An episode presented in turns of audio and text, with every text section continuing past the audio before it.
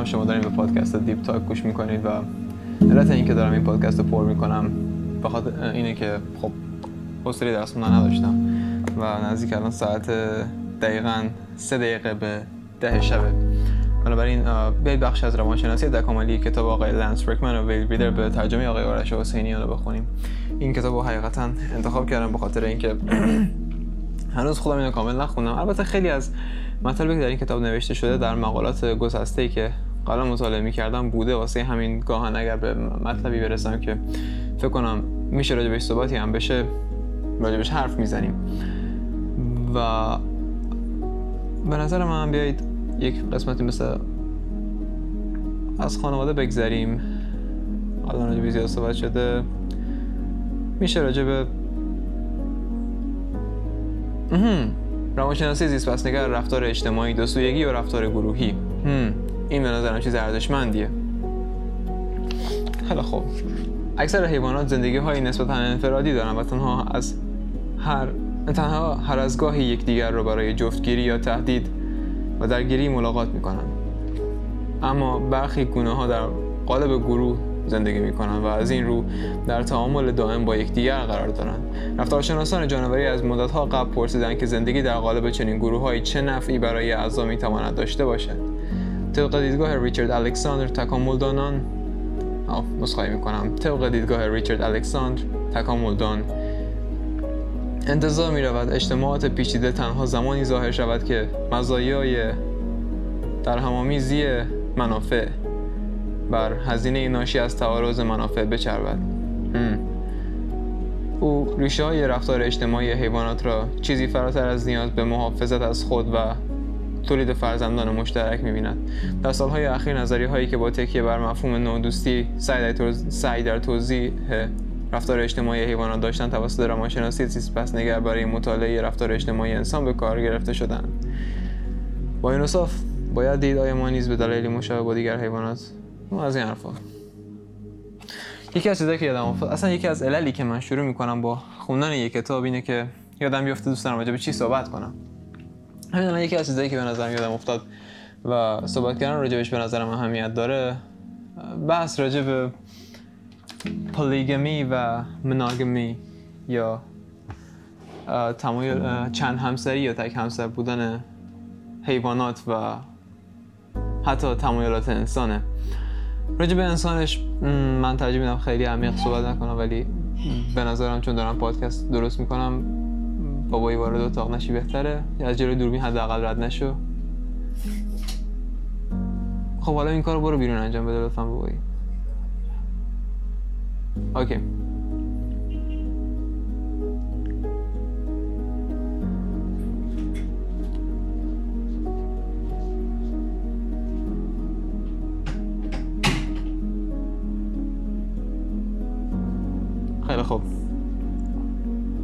ناره صحبت راجع به پولیگمی و مناگمی یا تک همسری یا چند همسریه. یکی از چیزهای جالبی که مطالعات روی شامپانزه ها نشون داده اینه که شامپانزه ها روابط جنسی رو معمولا برای غالبا برای تولید فرزند یعنی با یک چنین با یک چنین قصدی به سمت روابط جنسی میرن ولی زمانی که این مطالعات روی بابون ها انجام شد اگه اشتباه نکنم آره بابون ها دیده شد که بابون ها به عبارتی رفتارهای جنسی رو غالبا برای ایجاد ارتباط انجام میدن و حتی گاهن هم گرایی بینشون وجود داره و حتی رفتارهای جنسی گروهی. و این چیز عجیبی بود که ما خب خیلی از افراد این رو فقط تمایلات جوامع انسانی و همچنین یک سری تمایلات پاتولوژیک می‌بینن. و از طرفی تو می‌بینی که بین جوامع حیوانی هم وجود داره جوامعی که بر تحت تاثیر مثلا رسانه یا اینجور داستان ها نیستن. و ذاتا فقط تنها چیزی که روی تصمیماتشون تاثیر می‌ذاره محیطشون و تمایلاتشونه. و تو می‌بینی که اگر تمایلات اگر یعنی تاثیرات رسانه‌ای برطرف بشه احتمال زیاد همچنان چنین چیزی بین انسان ها دیده میشه. خیلی ها مثلا همجنسگرایی رو نوعی تاثیر رسانه ها و یا ساختار غلط اجتماعی می‌بینن. ولی این تمایل در ببون ها می‌تونه چنین چیزی رو نشون بده که گویا این یک تمایل ذاتیه که در واقع از رفتارهای جنسی از روابط جنسی فقط برای ایجاد ارتباط و حتی نزدیکتر شدن افراد استفاده بشه. و تو همچنین می‌بینی روابط جنسی گروهی بین اونها وجود داره و گویا اون چیزی که علت پشت شکلهی رفتارهای جنسی در بین شامپانزه ها غالبا تولید فرزنده ولی بین بابون ها بیشتر یک تفریح دیده میشه. و من این نمیگم که بخوام راجع به جامعه انسانی راجع بهش صحبت کنم فقط می‌خوام بگم که یک چنین چیزی هست. و فکر کنم که گفتنش لازمه. اما به خاطر اینکه این بحث حساسیه فکر می‌کنم بهتره که من الان همون بیشتر کتاب بخونم و سعی کنم سراغ این مطلب دیگه برم. تا اینکه این ادامه بدم. به خاطر اینکه باید حتما قبلا راجبش فکر کرده باشم که می‌خوام چی بگم. چون مطالعاتی که در این زمینه انجام شده خب حقیقتش روانشناسای تکاملی خیلی دوست داشتن ببینن که انسان آیا یک خب اونها بیاید این رو غیر اخلاقی ندونیم که برای درک تمایلات یا برجسته تر کردن تمایلات انسان رفتار حیوانات رو هم در نظر بگیریم. و این رو لطفا غیر اخلاقی ندونید. اما در اصل روانشناسان تکاملی تحقیقاتشون چیزی که مشخص کرده اینه که انسان ها رو نمیشه نه مناگمس یا تک همسر امید و نمیشه پولیگاموس. پولیگمس یا چند همسر نامید. در واقع یکی از کتبی که اسمش هم یادم رفته به به قلم یکی از محققین بزرگ انسان رو یک بلانکوگاموس دسته بندی کرده بود. یعنی اصلا مشخص نیست که انسان دقیقا به نفعش یعنی ذاتا تمایل به تک همسری یا چند همسری داره. ولی خب چیزی که دیده میشه و خیلی هم ازش نام برده میشه اینه که مثلا زمانی که افراد در جایگاه اجتماعی بالاتری قرار می‌گیرن تمایلشون خصوصا مردها به چند همسری بیشتر میشه و و, و این تمایل چیز چیزی نیست که بخوایم نادیدش بگیریم. ولی یک چیز رو می‌دونیم. اینه که به نفع یک جامعه است که فرهنگش به نوعی تک همسرانه رشد کنه و فرهنگ تک همسری به به آرامش یک جامعه و شکلگیری خانواده های با function خوب کمک می‌کنه. بنابراین اگر بخوایم یک دیدگاه کلی داشته باشیم این که ما یک فرهنگ monogamous داشته باشیم به نفعمونه. خصوصا توی این شرایط.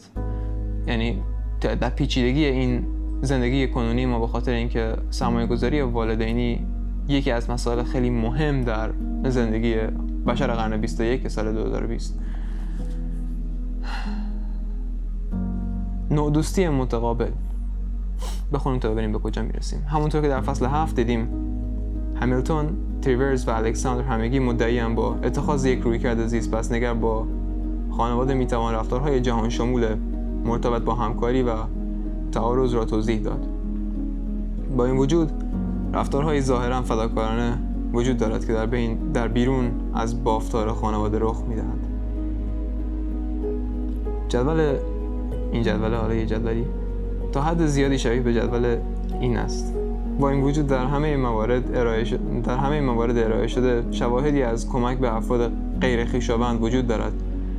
ممکن است از فصل دو به یاد داشته باشید که او کلی داره ریفرنس میده. بیا یه بخششو بگیرم برم. به کمک کردن. یکی از چیزای جالبی که دیده شده اینه که مجددا میگم خیلی از افرادی که کتاب آقای داکینز رو خوندن The Selfish Genome یا ژن خودخواه فکر می‌کنن که بشر به نوعی خودخواهه و هیچ تمایل به همکاری نداره و اگر هم همکاری بکنه لزوما چشم داشت داره ازش و انتظار داره و به نوعی داره یک معامله اقتصادی انجام میده و همه چیز رو با خودخواهی می‌بینن در صورتی که روانشناسان تکاملی بر این باورن که خود خودخواهی باعث شد که ما رفتارهای گروهی انجام بدیم و رفتارهای گروهی به حدی در بین ما تکامل پیدا کرد که گاهن تمایلات گروهی در ما ایجاد شد. به نوعی که فرد خودش رو وارد یک گروه می‌کنه. و سپس تو می‌بینی که هدف گروه رو به هدف خودش ارجح می‌بینه. و سپس سعی می‌کنه ارزش های گروه رو بر ارزش های خودش مهمتر مهمتر در تصمیماتش دخیل کنه. و به نظر میاد این این رفتار اجتماعی به روان فرد خیلی کمک می‌کنه. یعنی یکی از شما زمانی که یک فردی وارد بخش روان پزشکی میشه یکی از سوالاتی که استاد ازش می‌پرسه اینه که آیا تو شغل داری؟ آیا آیا عضو مثلا گروهی هستی که یک هدفی رو دنبال کنید؟ بگیم یک بیزینسی یا هر چیزی. به خاطر اینکه دیده شده انسان ها واسه اینکه بتونن رنج های خودشون رو از, از یاد ببرن نیاز دارن به اینکه عضو یک گروه بشن و و چالش های اون گروه رو تبدیل به چالش های خودشون بکنن. و به این طریق اگر همه اعضای اون گروه این کار رو انجام بدن اون اعضا یک یک ارتباط عمیقی رو با هم حس می‌کنن و شکلگیری این ارتباط عمیق خیلی به حفظ حفظ حالت استیبل روانی هر کدومشون کمک می‌کنه. بنابراین گاهن دنبال کردن اهدافی که از سطح فردی بزرگترن و شکلگی گروه ها حول اون اهداف یکی از کارهای ارزشمندیه که فرد می‌تونه انجام بده و به نظر میاد یکی از تمایلات مغزی ماست و شما می‌بینید ما در کشورمون افرادی رو داریم که عضو بسیج میشن و بسیاری از کارها رو بدون اینکه مثلا دستمزدی دریافت کنن انجام میدن و این این یک رفتار گروهی زیباست. و افراد من قضاوتی نمی کنم ولی افراد به نوعی لذت می‌برن از این کار. به خاطر اینکه خودشون رو عضو یک گروه می‌دونن و با اون گروه برای رسیدن به یک هدف تلاش می‌کنن. هرچند اون هدف به طور مستقیم به اونها پاداش نده. و بنابراین شما می‌بینید یک رفتار جالبه که انسان ها انجام میدن و همچنین راجع به کمک کردن یه چیز جالبی که راجع به کمک کردن هست اینه که ما باید در نظر بگیریم که ما به نوعی پستاندار هستیم و پستانداران یک هورمونی دارن. هورمون اکسیتوسین که این هورمون اکسیتوسین به نوعی رفتارهای maternal یا مادرانه رو در ما باعث بروز این رفتارها در ما میشه. خود من این سر صدایی که پشت سر من هست باعث میشه نتونم درست تمرکز کنم. واسه همین اینجا تمامش می‌کنم ولی سعی می‌کنم با راجبش صحبت کنم. امیدوارم موفق باشین و اگه روزه که روز خوبی داشته باشین اگرم شبه که خوب بخوابین. خدا نگهدار.